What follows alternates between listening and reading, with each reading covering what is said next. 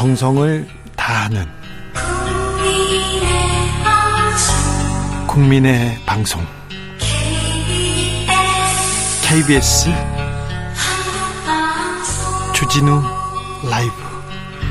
그냥 그렇다고요.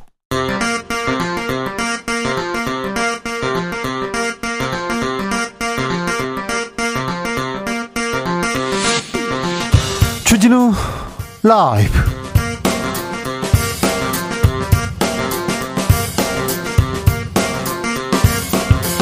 2022년 10월 17일 월요일입니다. 안녕하십니까. 주진우입니다. 지난 주말 카카오 먹통 사태로 불편함 겪으신 분 많으시죠? 관련 서비스가 복구되고 있긴 한데 여전히 일부 서비스는 오류 보이고 있습니다. 국회 과방위는 최태원 SK 회장과 김범수 카카오 이사회 의장 등을 국감 증인으로 부른다고 합니다. 자세한 이야기 어제 데이터 센터 화재 현장을 찾은 윤영찬 의원에게 들어보겠습니다. 연이은 북한의 도발로 한반도 긴장 수위가 올라가고 있습니다. 중국이 어제 20차 당대회 일정 돌입했는데요. 중국의 잔치 기간 동안 도발을 삼갔던 북한의 관례상 당분간은 추가 행동 자제할 가능성이 큽니다. 한반도의 앞날 어디로 흘러가는 걸까요? 정세현 전 통일부 장관에게 들어봅니다.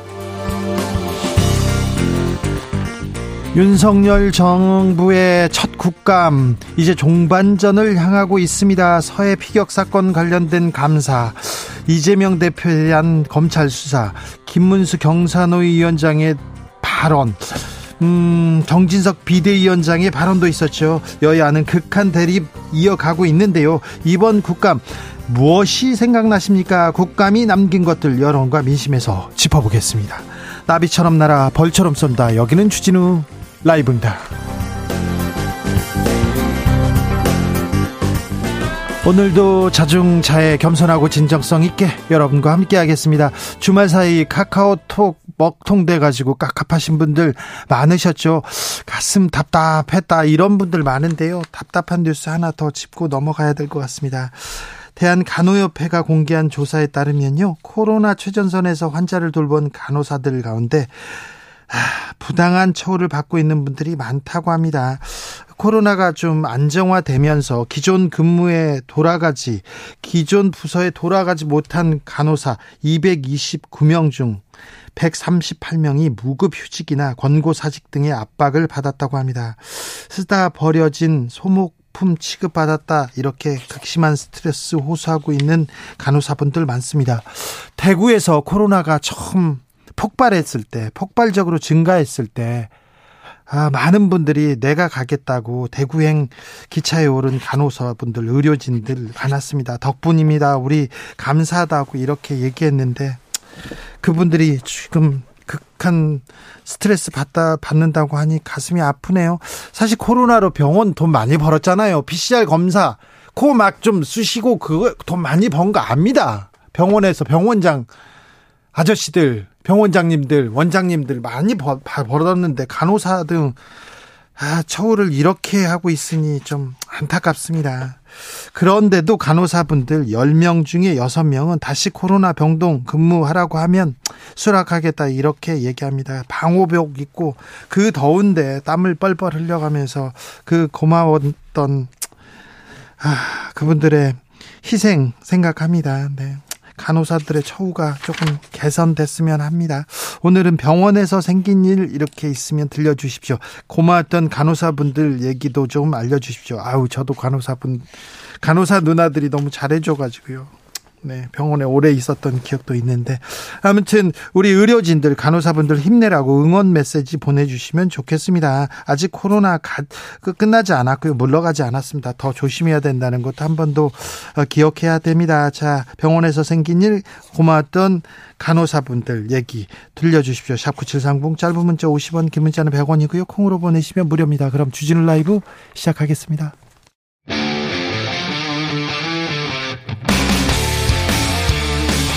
탐사보도 외길 인생 20년. 주 기자가 제일 싫어하는 것은?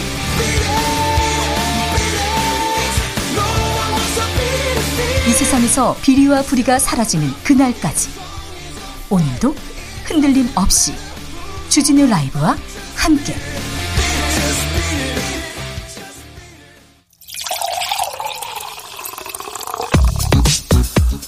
진짜 중요한 뉴스만 쭉 뽑아냈습니다. 주스. 정상근 기자 어서 오세요. 네, 안녕하십니까? 카카오 작동이 멈췄다면서요. 그래서 큰 불편 이어졌습니다. 네, 카카오톡이 멈추면서 한국 사회 곳곳이 마비가 됐습니다. 네. 지난 토요일 오후 3시 반쯤 카카오 서버가 있는 판교 데이터 센터에 불이 났기 때문인데요. 네. 이 불은 지하 3층 전기실에서 발생했는데 정확한 화재 원인은 아직 나오지 않았습니다만 배터리에서 스파크가 일어나는 모습이 CCTV에 잡힌 것으로 전해졌습니다. 카카오톡이 이렇게 중요했구나 이렇게 생각하는 분들도 많았을 겁니다. 정부 부랴부랴 대책 내놓고 있습니다. 네, 여제 윤석열 대통령은 이번 사태 수습의 책임자를 이종호 과학기술부 장관으로 격상시키면서 신속한 복구를 위해 정부 부처가 노력을 다해 줄 것을 당부했습니다. 네. 네. 또한 정확한 원인 파악은 물론 사고 예방 방안과 사고 발생 시 보호 조치 제도 마련도 철저히 이뤄져야 한다라고 강조했습니다. 그러면서 독점이 심한 상태다 시장 왜곡도 얘기했는데요. 이게 무슨 말이지? 잠시 후에 윤영찬 의원과 자세하게 얘기 들어보겠습니다. 여당에서는 그런데 핵무장 얘기 계속 외칩니다. 네, 내년 초로 예상되는 국민의힘 전당대회를 앞두고 국민의힘 내부의 잠재적 당권 주자들이 앞다퉈 핵무장에 대한 얘기를 꺼내고 있습니다. 어, 김기현 의원은 북한 위협을 강조하며 과감한 자위력 확보를 주장하는 등 아예 핵을 개발하자라고 주장하고 있고요. 조경태 의원도 독자적인 핵무장이 필요하다라고 주장하고 있습니다. 유승민 의원도 그랬죠? 네, 안보 비상사태 선언을 주장하면서 이제는 우리가 새로운 게임 체인저를 만들어야 한다라고 주장했고요. 윤상현 의원 역시 미국 잠수함 상시 배치와 한미 핵 공유 협정 체결 등을 주장하고 있습니다. 민생, 국가 경제를 위해서 지금 핵무장이 뭐가 그렇게 중요한지 왜 그렇게 외쳐야 되는지 저희가 또 계속해서 질문해 보겠습니다. 질문하려고 하는데 국민의힘 의원들이 좀 잘 안 나오려고 합니다. 아, 이게 지금 핵을 얘기할 땐가 그런 생각합니다.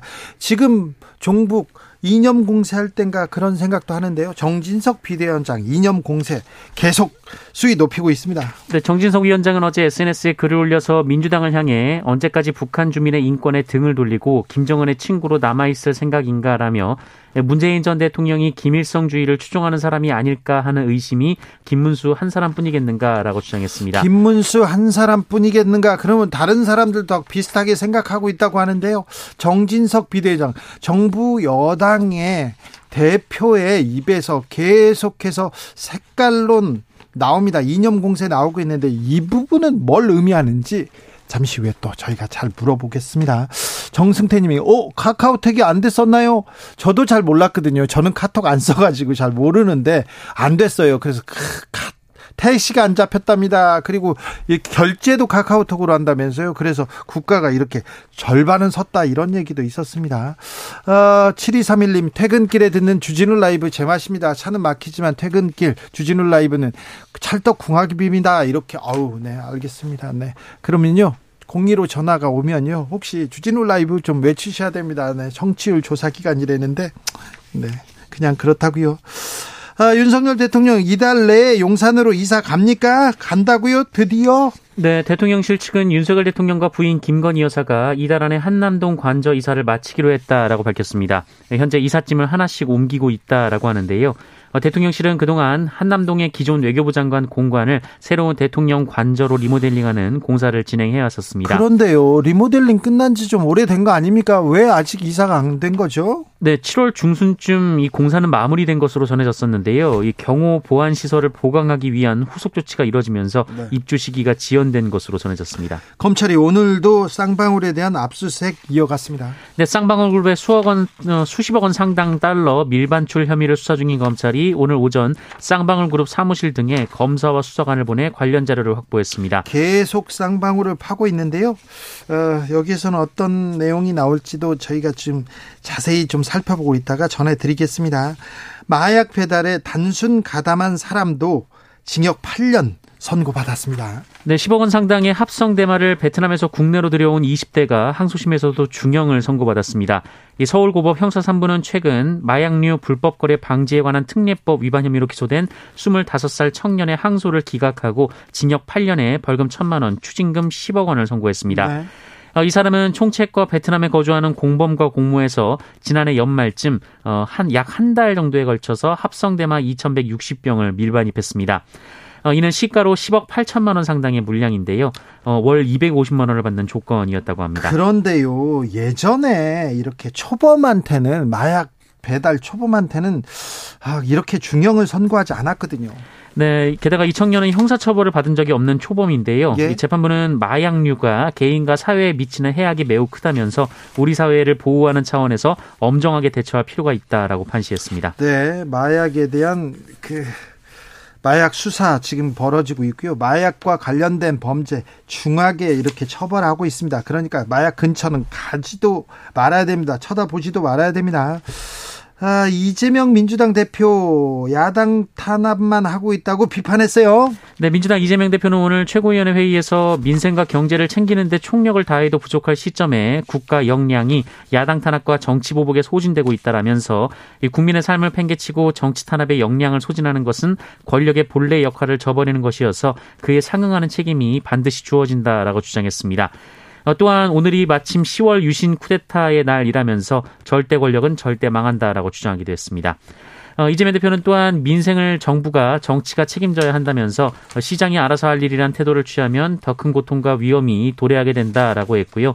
이 골든타임을 놓치면 안 된다면서 여야정 협의체 구성을 촉구했습니다. 아동 성범죄자 김근식 어제 재구속됐습니다.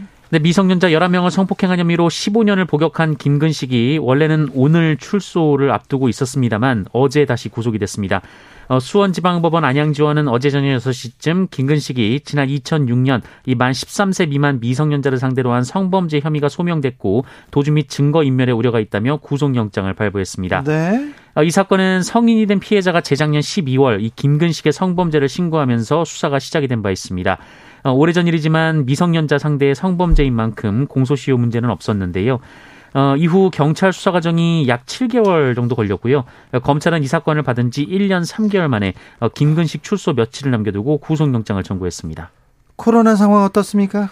네, 오늘 코로나19 신규 확진자 수가 11,040명이었습니다. 이 주말 검사 건수 감소 영향으로 어제와 비교하면 만여 명 정도 줄었습니다만 지난주와 비교하면 2천여 명 정도가 늘었습니다. 어, 지난 목요일부터 계속해서 지난주와 비교해 확진자 수가 늘어나고 있는데요. 어, 우리나라도 12월 초 정도 본격적인 재유행이 발생할 가능성이 있다라고 정부는 봤고요. 네. 12월 초에 이 면역력이 저하될 수 있는 고위험층은 백신 접종이 필요하다라고 밝혔습니다. 주스 정상근 기자와 함께했습니다. 감사합니다. 고맙습니다. 아 병원에서 생긴 일 있나요? 간호사님들 그렇게 고생했는데 아, 지금 또, 또 다시 열악한 상황이 놓였다니까 마음이 아픕니다. 7542님께서 열악한 환경 속에서 방호복 입고 더위에도 지친 내색 안 보이시던 간호사분들 존경합니다.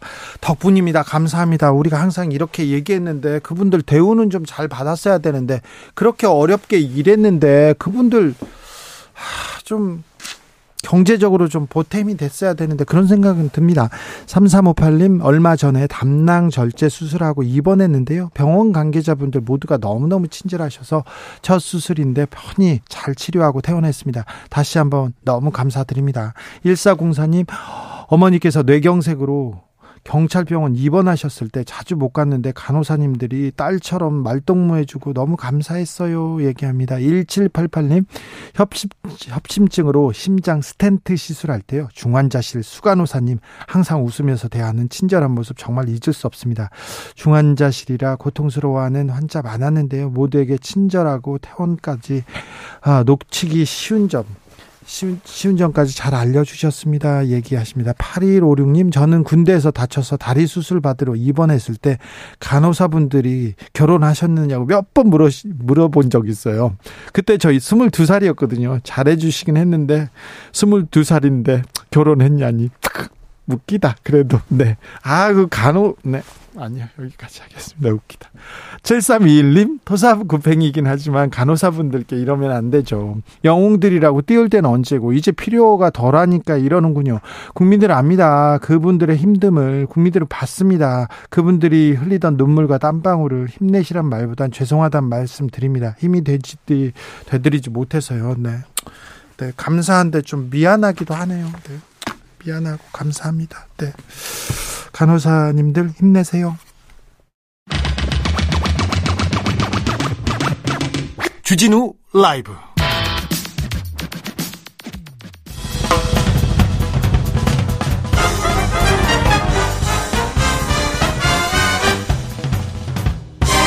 후 인터뷰 모두를 위한 모두를 향한 모두의 궁금증 후 인터뷰 주말 사이 카카오톡 때문에 불편 컸다 이런 분들 많습니다. 어, 서비스가 지금 재개되고 있지만 야, 독과점 논란 문제도 있고요. 보상 문제도 있고 해결해야 될 과제들 좀 많이 남아 있습니다. 네이버 부사장 출신입니다. 국회 가방위 소속 윤영찬 더불어민주당 의원과 이야기 나눠보겠습니다. 안녕하세요. 예, 안녕하세요, 주 기자님. 네, 어제 네. 그- 어제 판교 현장에 다녀오셨죠? 예, 그렇습니다. 가 보니까 어떻던가요? 예, 가서 뭐 현장에서 SKCNC, 카카오, 네이버 등 관련 간, 이 관련자들하고 간담회를 진행했고요. 네. 화재 현장 지하 3층인데 네, 전원실도 둘러봤습니다. 네, 어, 현장에서 본 느낌은 아 이게 어, 이 일부에서 화재가 났음에도 이렇게 대규모로 피해가 예- 이어졌다는 건 이건 천재지변이 아니라 인재구나 이런 네. 느낌이 좀 들었습니다. 아, 그런데 구체적으로 뭐가 잘못된 건가요? 어떤 대응이 부족했던 건가요?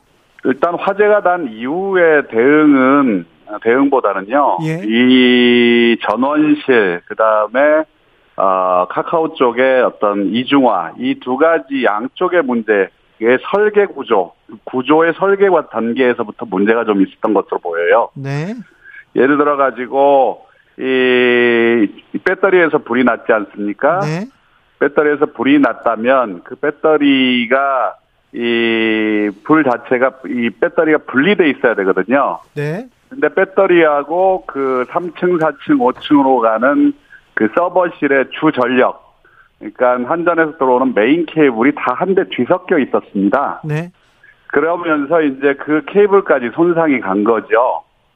보통은 이 배터리들은 이 화재 가능성이라든지 이게 위험성이 있기 때문에 잘 이 분리를 해가지고 별도로 어, 이 보관을 해서 네, 그쪽의 사고가 다른 쪽으로 영향을 미치지 않도록 분리를 해야 됩니다. 예, 예, 이걸 이제 물리적 이중화라고 하는데 그 이중화 조치가 제대로 안 돼 있었던 것 같고요. 네, 카카오톡의 경우에는 이런 재해 재난에 대비해서 그 데이터를 분산시킵니다. 각 다른 곳에 있는 데이터 센터로 이렇게 나눠서 보관을 하거든요. 네, 그리고 이런 사고가 나면 그 경로를 그 센터로 자동으로 넘어가도록 설계가 돼 있어야 됩니다. 네, 그런데 그 설계가 안 돼 있는 거죠. 예, 그러니까 여기서 사고가 나니까 모든 것들이 다 셧다운이 되는 그런 문제가 발생을 한 겁니다. 알겠습니다. 아이고 네이버 부사장 출신이어서 설명하니까 제가 귀에 쏙쏙 들어옵니다. 예, 예. 근데 카카오톡을 이렇게 많이 쓰고 있고 이렇게 삶의 중요한 부분을 차지하고 있구나 이런 생각을 해봅니다. 근데 이 그 언제쯤 완전 복구가 가능합니까? 이게 지금 이제 복구들이 진행은 되고 있는데요. 아까 네. 말씀드린 것처럼 이 3층이 가장 큰 피해를 입었다고 해요. 예, 네, 3층에 이제 로그인 서비스를 비롯해서 여러 가지 주요 서비스들이 있는데 어, 이 서비스로 들어가는 메인 전력 파워 케이블이 이 손상이 된 것 같습니다. 제가 보기에는 예, 이걸 복구하는데 좀 더 시간이 걸릴 것 같습니다. 예, 그래서 이 카카오 측에서도 아직 어- 어느 시점에 100% 복구가 된다 네, 이렇게 자신 있게 이야기는 못 하고 있는 것 같고요. 예. 좀 지- 지켜봐야 되겠습니다. 네네네. 오늘 아침에 그 윤석열 대통령이 출근길에 국가 예. 기관 통신망과 다름없다 제도 정비에 나서겠다 이렇게 얘기했는데 이 발언은 어떻게 보셨어요? 예, 정부가 이제 민간에서 발생한 사고 때문에 이 민간 기업들에 대해서 너무 과도하게 예. 개입하는 건 바람직하지 않다 저는 그렇게 생각을 합니다. 예, 다만 이제 이번 사고의 여파가 크고 또 전 국민적인 서비스로 카카오톡이 이 사랑을 받아왔기 때문에 네, 적어도 국민들에게 직접적인 피해를 준 원인에 대해서는 예, 우리가 면밀하게 살펴보고 이를 최소한의 어, 의무화 조치를 취해야 되지 않을까. 네. 예를 들어 가지고 이번에 카카오톡에서 문제로 보이는 이중화 문제, 예, 이중화 문제를 어떻게 자동적으로 어, 이 재해재난이 발생했을 경우에 어, 분산을 트래픽을 분산시킬 것인지 이 부분에 대해서는 좀 더 의무화를 시키는 것이 바람직하지 않을까 이렇게 생각을 합니다. 예. 아, 윤 대통령이 카카오 독점에 대해서도 정부 차원의 대응 고민한다 얘기했는데요. 예. 어, 독점 기업을 문제가 이번 문제가 있으니까 독점에 대해서 살펴본다. 이건 또 뭐죠? 저는 조금 뭐 이 우리 윤석열 대통령께서 생각하는 방식은 좀 문제가 있다고 봅니다. 예. 확실히 뭐 카카오의 사용자가 많긴 하죠. 예. 그렇다고 해서 이걸 독점이라고 이야기할 수는 없다. 저는 그렇게 생각합니다. 예를 들어 가지고 우리 똑같은 메신저 서비스는 이 네이버의 라인이라든지 네. 텔레그램이라든지 네. 이렇게 건너뛰어서 사용할 수 있는 대체제가 있거든요. 네, 네. 송금 같은 경우도 토스가 있고 네. 또 네이버 페이라든지 모바일 뱅킹 등이 다 있습니다. 예. 어, mobility도 역시 마찬가지고요. 이게 이제 경쟁 시장이거든요, 일종의. 네. 경쟁 시장인데 사고가 났다고 해서 너희들 독점이야. 예. 라고 규정을 하고 또 이 규제의 칼을 너무 강하게 들이대는 건 저는 바람직하지 않다고 봅니다. 네, 그러니까요. 그 갑자기 음 아무튼 근데 이 카카오톡을 너무 많이 써서 그런지 이 서비스가 집중화된 거는 조금 문제가 있는 것 같아요. 예, 뭐, 이, 그렇기 때문에 사실은 이렇게 플랫폼 서비스 사업자들은, 어, 이런 사고들에 대비해서, 어, 데이터들을 많이 분산시켜 놓고, 또 네. 데이터에 접근할 수 있는 경로도, 경로도 많이 이렇게 자동으로 바꿔 놓고, 이 분산시키거든요. 네. 그런데 이제 그런 시스템이 처음부터 설계가 잘 돼서, 예. 진행이 되면 좋았을 텐데, 그런 부분에 대한 상대적인 투자가 예. 카카오톡이 적지 않았나 저는 그렇게 보고 있습니다. 그러니까요. 카카오톡 전 국민이 쓰고요. 네이버 어이구 거의 전 국민이 쓰는 서비스인데 네이버와 카카오톡이 데이터 센터가 없었다는 게 저는 놀랍더라고요. 어, 네이버는 이제 데이터 센터가 있고요 춘천에 예. 그리고 지금 세종에 제2 데이터 센터를 짓고 있는데 네. 이제 문제는 이제 네이버는 어, 초기에 검색 서비스를 통해서 사실은 어, cash cow 역할을 했었고요. 예. 현금을 많이 확보를 할 수 있었습니다. 네. 그러다 보니까 이제 자체 IDC를 지을 수 있는 여력이 있었던 거고요. 네. 카카오톡은 사실 서비스는 많지만 아, 이 네이버만큼 이 수익이 나지는 않았거든요. 예. 그러면서 아무래도 인프라에 대한 투자가 이게 부족할 수밖에 없지 않았나 이런 생각이 듭니다. 알겠습니다. 아비게일님께서 윤영찬 의원님 귀에 쏙쏙 들어오게 설명을 잘해 주시네요. 얘기하는데 이분이 기자 출신이었고요. 그다음 홍보 수석도 하신 분이에요. 네. 7541님께서 7541님께서 월간 사용자가 무려 4,750만 명인데 카카오 네. 카카오톡이 독점이라니 이건 아, 아니죠. 이렇게 얘기하는데 이번 계기로 네. 아, 독점이 아니라니 좀 이건 아니죠. 이렇게 생각하시나 봅니다. 네, 아, 네, 네. 근데 이- 이번 계기로 플랫폼 기업들의 독과점 문제, 불공정 거래 행위 문제도 좀 지적되고 있는 게 사실인데 이 문제 좀 어떻게 해결해 나갈까요? 예, 이게 이제 그 플랫폼 사업자들이 국민들에게 미치는 영향은 직접적이고 네. 이제 대단히 커졌습니다. 매우 크죠. 저희가 네이, 예. 국민들이 국민 네이버와 그 다음을 통해서 뉴스를 봅니다. 이, 이 네, 네, 영향도 그렇습니다. 커요. 예. 그래서 과거에 이제 IT 기업들이 그 20대 국회에서 방신 방송통신 발전 기본법을 만들어 가지고 IDC에 대해서 물리적 안정성을 이제 너희들도 져라. 네. 물론 너희들이 법적으로 기간 통신 사업자는 아니지만 네. 너희들도 져야 된다라고 했을 때 굉장히 반발을 했었거든요. IDC는 뭡니까? IDC는 데이터 센터입니다. 네. 그러니까 이 데이터들 다 모아놓는 곳이죠. 그렇죠. 보통 이제 네이버나 카카오 같은 경우에는 한 네 곳 내지 다섯 곳 정도의 이 데이터 센터를 두고 예. 분산을 시켜 놓습니다 데이터를. 네. 그런데 이제 이거를 안정적으로 운영을 해야 되는데 이번처럼 어, 물론 SK CNC에서 화재가 났지만 카카오의 서비스가 바로 영향을 받지 않습니까? 예. 그러기 때문에 이제 IT 기업들도 이 IDC 안정화에 대한 의무 이런 부분들 규제 이런 부분들에 대해서 사실은 할 말이 없게 된 겁니다 지금. 예. 그래서 이런 부분들에 대한 제도적인 이 개선 방안들이 아마 빨리 마련이 될 것 같고요. 어, 이 부분에 대해서는 국회에서도 면밀히 또 지켜보고 또 법안에 대해서 검토를 하겠습니다. 어찌 보면 이 데이터가 생명인 회사인데요. 금융사 네. 같은 경우는 백업센터 법적으로 강제하고 있다죠? 네, 그렇습니다. 그런데 이, 이런 네. 경우는 관련 규정조차 아직 안 만들어졌습니까? 네, 그렇습니다. 아무래도 금융사고 같은 경우는 한 번 발생하면 이건 뭐 걷잡을 수 없는 피해가 있기 때문에 네. 재복구센터를 만들어 가지고요. 예. 주 전산센터하고 이렇게 거리를 일정하게 두고 운영하도록 그렇게 의무화가 돼 있습니다. 네. 이번에 이제 카카오뱅크가 피해가 없었잖아요. 예.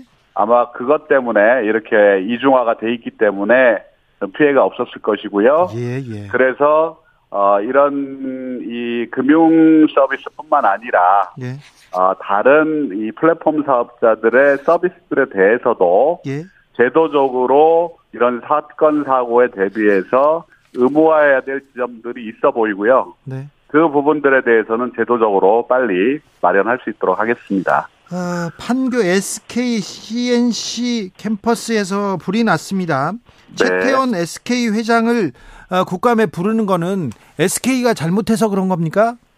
예, SK는 제가 아까 처음에 말씀을 드렸던 것처럼 이 전원실에 이, 저, 이 발- 배터리하고 어, 주 전력 케이블하고 이런 부분들의 배치가 이 잘못되어 있는 것 같고요. 예. 그리고 거기에 물리적으로 분산시켜서 위험을 국지화시켜야 되는데 이것이 너무 이 확산이 됐지 않습니까? 예. 이런 어떤 데이터 센터의 물리적인 부분에 대해서 분명히 추궁이 있을 것 같고요. 네. 그리고 과기부도 지난 6월 달에 이 정통망법에 따라서 소방 점검을 했습니다. 네.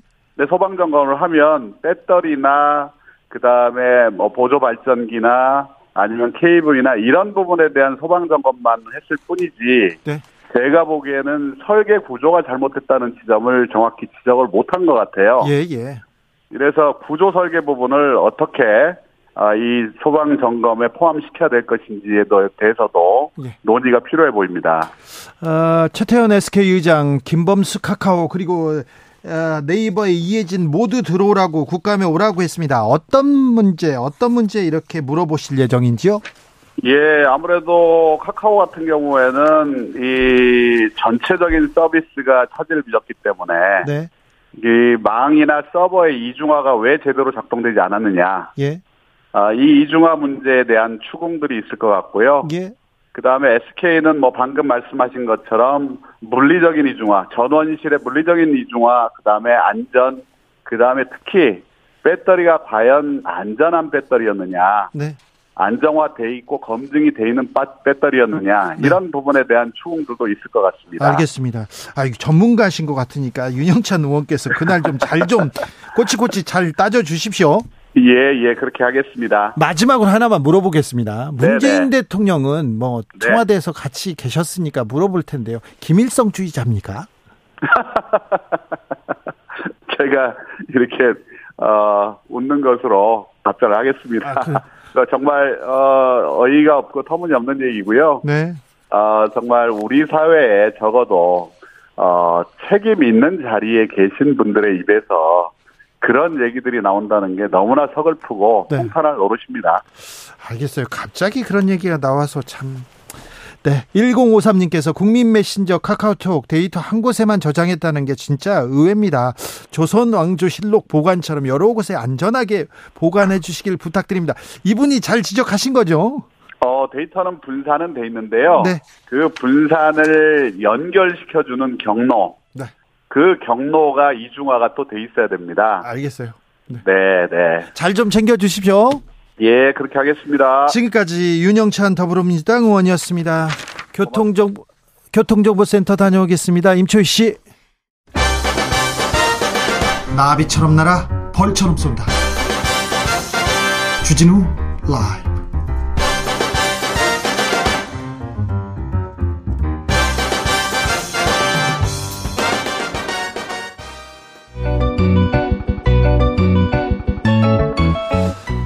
한층 날카롭다 한결 정확하다 한편 세심하다 밖에서 보는 내밀한 분석 정치적 원의 시점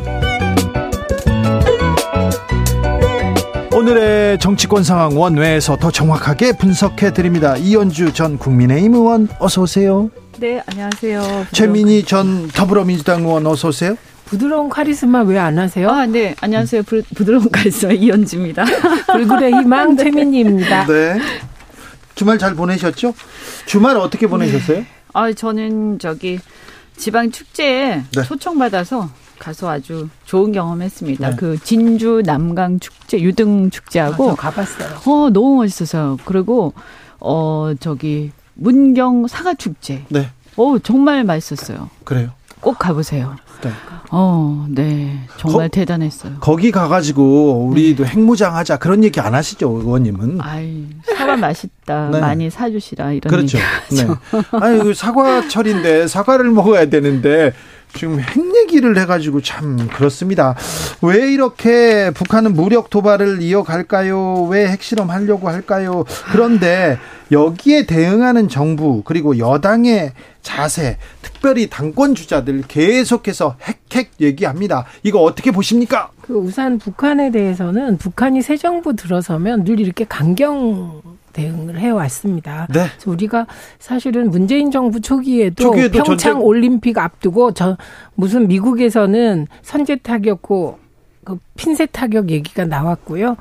정말 트럼프하고 주고받는 그 말폭탄 수위가 늑다리 미치광이 막 이러면서 서로 난리가 났었거든요. 그래서 저는 이렇게 정권 교체한 이후에 혹은 정권 교체기에 북한의 이런 무력 도발 수위가 높아지는 것, 게다가 지금은 우크라이나 전쟁으로 러시아의 침략으로 전 세계가 무엇보다 불안한데 북한이 이렇게 하는 거에 대해서 우선 규탄하고 무의미한 일을 하고 있다. 아, 이렇게 아, 북한, 지적하고 싶습니다. 북한은 항상 이렇게 했습니다. 제가 예. 민주화 운동하는 과정에서 북한이 민주화 운동을 도와준 적이 한 번도 없습니다.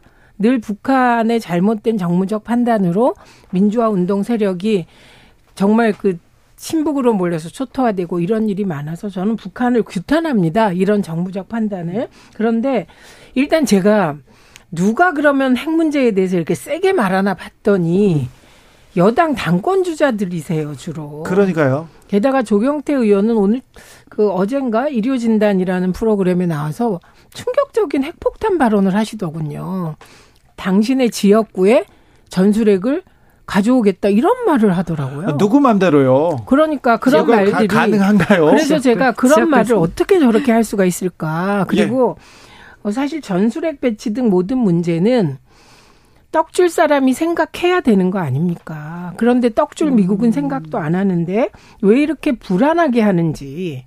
그래서 저는 거꾸로 늘 이현주 의원님이 좋아하시는 말. 네. 북한과 우리 정부가 적대적 공생을 하려고 하냐?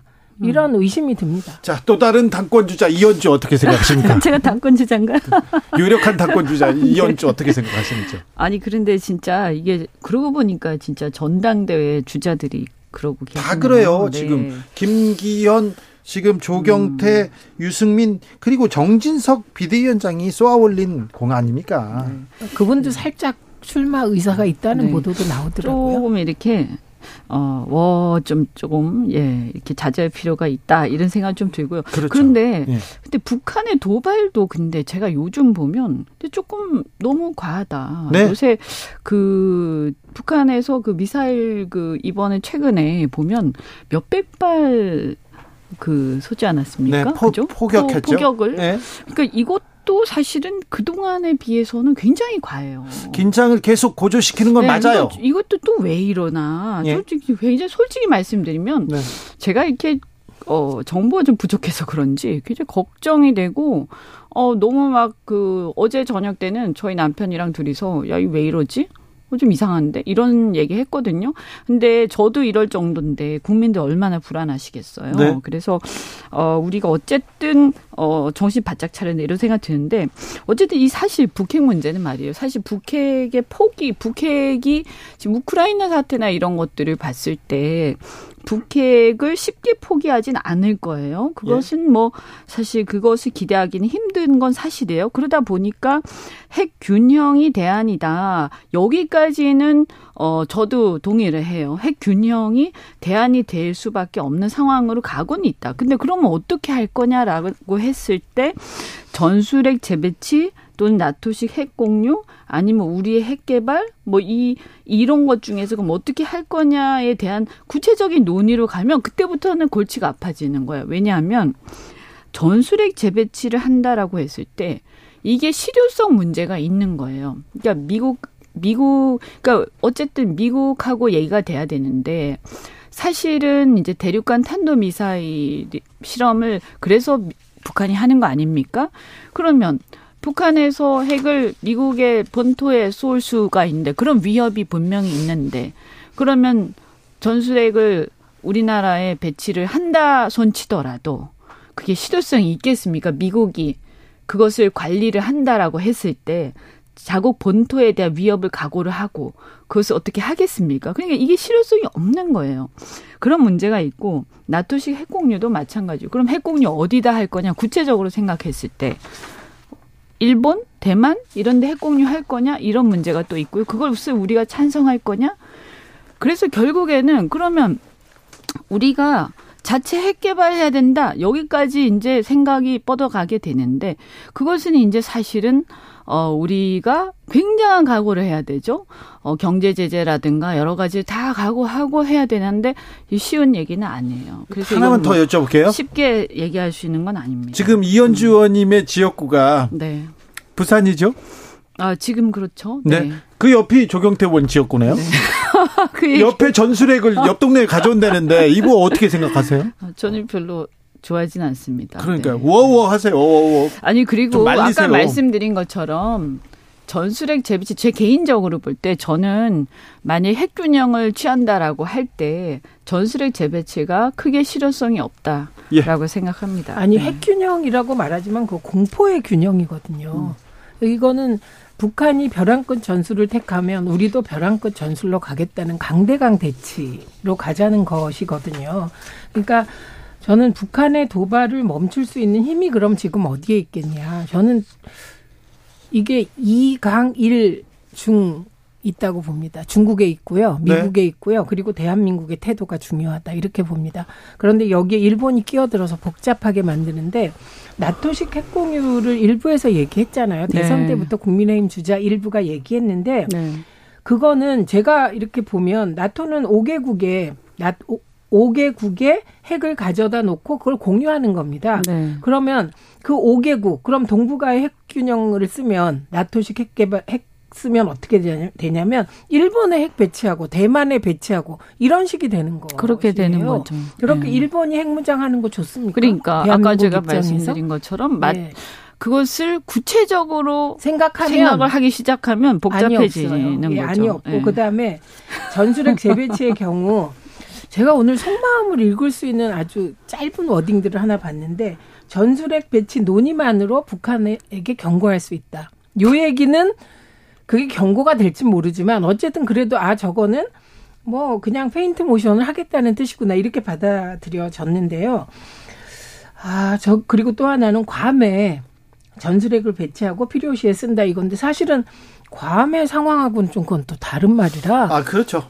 그래서 전혀. 저는 지금 현재 나오고 있는 국민의힘의 네. 뭐 전술핵 재배치나 나토식 핵공유나 독자 핵 개발 얘기는 아직 그렇게 안 나옵니다만 이게 진정성이 없다고 생각합니다. 이거는 당 대표 선거용으로 쓰시는 것 같은데 이게 네. 그렇게 쓸 카드는 아니지 않을까 생각합니다. 그래 이게 만약에 이제 아까 북한에 대한 뭐 영향 요 말씀 누가 했다고 그러는데 아마 이제 만약에 그것이 이 말 자체가 영향을 미친다라고 한다면 저는 북한보다는 미국이나 중국의 영향은 좀 있을 수 있죠. 그렇죠. 그래서 아 이게 잘못하면 동북아의 어떤 핵 경쟁으로 어, 그렇죠. 어, 번질 수 있겠구나 해서 어 미국이 이제 북핵 문제에 대해서 그동안 관심이 조금 떨어지는 부분들 네. 어 이제 긴장해야 되겠다. 중국도 마찬가지로 네. 이런 영향은 좀 줄 수가 있겠다. 그래서 네. 뭐 어떻게 보면 뭐 이런 얘기가 너무 과하지 않을 정도로 나오는 게 네. 나쁜 것만 그런, 아니다. 근데 그런 영향은 또 북한이 계속 핵실험한다 하면서 영이 그, 그, 그 영향을 네. 미치고 있었는데 네. 3006님께서 네. 전술핵은 미국이 우리나라에 배치하자고 해도 우리가 반대를 해야 할 일입니다. 원자력 발전소도 위험하다고 하는 상황에서 핵을 가져다 놓겠다니 그건 무슨 말입니까? 얘기합니다. 북한이 이게 미사일 그리고 포의 정확도는 굉장히 조금 이쪽의 군사력은 높아요. 네. 그래서 원자력 발전소 위험하다 이렇게 생각하는 사람들도 있거든요. 고영남님은 상대방이 공격하는데 미국 허락받고 우리가 반격을 해야 됩니까? 핵 도발 상황에서 전략적 배치도 고민해 봐야 된다고 생각합니다. 이렇게도 얘기하네요. 0730님 이런 상황에서 국방부 이전 말이 됩니까? 말려주세요. 주 기자님이 그 말릴 일이 없어요. 누가 말릴 수가 없어요. 지금 국방부 이전 하고 있습니다. 아, 이현주 의원님 진주 오셨어요. 마, 진짜 말을 하지. 진주 사람인데 얘기하시고 7356님은 아우 불구레이망 최인민 의원님 응원합니다. 얘기합니다. 이현주 의원님 하나만 더 물어볼게요. 네. 김기현 의원이 네. 김기현 의원은 당권 주자입니다. 이분이 한 발짝 더 나갔습니다. 국민 개개인이 스스로를 지킬 수 있는 힘을 기르는 것이 자강의 시작이다. 그러면서 여성의 군사 기본 훈력 그 여성의 군사 기본 교육 의무화해야 된다. 네. 여성의 군사 기본 교육을 해야 된다는데. 너무 놀라서 발음이 꼬이시는. 이현주 의원님 군사 기본 교육부터 받으셔야 되겠어요. 말을 할 수가 없죠. 이거 교련 시대로 아니, 돌아가자는 건지. 아니 제가 중학교 때인가 뭐 한 1학년 때인가 뭐 교련 조금 네. 한것 같긴 하고. 아 저희도 했어요. 교련복 네. 입고 이렇게 뭐 받은 거 네. 네. 나무총 들고 다니고 막 그랬어요. 고등학교 때 너무 싫어했거든요. 저 진짜 싫어했어요. 제가 아마 아주 교련이라면 질색하는 학생 중에 한 명이었을 텐데 제가 원래 자유주의자기 때문에 근데 군사 기본 교육. 아, 근데 뭐 사실 이거 근데 이제 남성분들이 네. 이제 그 국방의 의무를 하시잖아요. 네. 그러니까 뭐 여성도 뭐 안보 교육이라든가 기본적으로 안보 어, 교육이 아니라 군사 기본 교육이에요. 네, 그래서 의무화. 저는 뭐 안보 교육은 좀 필요하다. 안보. 또는 이제 대피 교육이라든가 민방위 교육 이런 건 필요하다. 이런 생각 좀 개인적으로 해요. 근데 군사 기본 교육까지는 저는 생각 안 해봤거든요. 의무화입니다. 이게, 이게 네. 너무 이상 이걸 의무화 이거 너무 많이 나간 거 아닌가 하는 생각이 드는데 후보께서 현대전의 성격과 현대 네. 현대전이잖아요. 일어나면 핵전쟁이 일어날까봐 걱정하는 거잖아요. 네. 버튼 몇 개 누르면 서울이 불바다가 된다. 지금 이런 것 때문에 우리가 공포에 떠는데 네. 자기 방어를 위하여 소총 쓰는 거 배우나요? 아니면 반창고 배우나요? 아니면 뭐 그 기본 그 구급 구급 호신술 뭐 이런 거 이런 거 아무 소용이 없는 얘기를 하시는 거라 이 부분은 제가 그 페북에 올린 것도 보니까 이건 딱 음. 여가부 폐지 시기예요. 네, 그렇죠. 2030 네. 남성 남성들이요 나, 나, 나를 지지해 달라. 네. 근데 음. 그거는 이번엔 안 통할 것 같습니다. 전대용이에요 또. 네, 음. 전 전대용이라고 봅니다. 근데 이 우크라이나 전을 보면 사실 이제 그 대피라든가 어쨌든 이 이 그 민방위 또 민방위 얘기하면 또 싫어하시는 분들 계시겠지만 어쨌든 현대전이라는 것은 어떤 정규전하고 좀 많이 다르긴 하죠. 그런데 이게 그렇다고 다 총 들고 뭐 이렇게 민병대가 돼야 된다. 이거하고는 조금 다르잖아요. 그래서 그 지금의 어떤 현대전에서의 성격하고 꼭 맞는 건 아닌 것 같다. 그리고 어, 갑자기 이스라엘처럼 우리나라도 되자 이런 건 것 같은데 저는 개인적으로는 너무 많이 나가신 것 같아요. 안보 교육이나 요런 정도로 이렇게 하셨으면 네. 좋았을 텐데. 이현주 의원님 사실 네. 문재인 정부 매섭게 비판했습니다. 네. 문재인 후보나 대통령한테서도 매섭게 비판했는데 네. 그런데 어, 북한 관련으로 비판하시지는 않았던 것 같아요. 김일성주의자 이런 얘기는 안 하셨어요. 그런 얘기는 안 했죠. 네. 김일성 김일성주의자, 예, 네, 저 김일성주의자가 뭔지 잘 몰라 솔직히 말씀드리면 주체 사상주의자다 네. 그런 뜻 음, 그런 뜻인가 본데, 네. 근데 이제 신용복 선생님을 존경하니까 김일성주의자다 이게 조금 논리적으로 바로 그러니까 너무 비약이 좀 있고. 어, 신영복 선생님은 여러 가지 면에서 존경을 하죠 사람들이. 네. 예, 그래서 물론 그분이 다 옳다라고 생각하지는 않아요. 그런데 그분을 존경하니까 바로 김일성주의자다 하는 거는 좀 너무 저는 어 많이 나갔다 이런 생각이 들고 예, 그런 건데 개인적으로 그렇게 생각하실 수는 있어요. 근데 어 일단 제가 볼 때는 그 뭡니까 저 환노위에서 어, 그걸 이제 질문을 좀 짓궂게 하셨는데, 그 굳이 답할 필요 있었을까 하는 생각이 일단 들고, 그리고 거기서 그, 그, 이제 경산호 위원장을 맡으셨잖아요. 네. 그럼 경산호 위원장이라는 것은 사실은 노사 간에 또 정부 간에 조정을 해서 화해 조정 소통 어, 이 어떤 분쟁을 해결하는 역할이거든요. 조정을 하는 역할이에요. 그래서 사실 저는 어, 김은수 위원장께서 역할, 과거에 또 노조 위원장도 하셨다 이래서 혹시 역할을 하실 수도 있지 않을까 기대도 해봤는데, 근데 어, 이거는 만약 그런 걸 역할을 하시려면 조정을 하시면서 양쪽의 입장을 다 이해를 좀 하셔야 되거든요.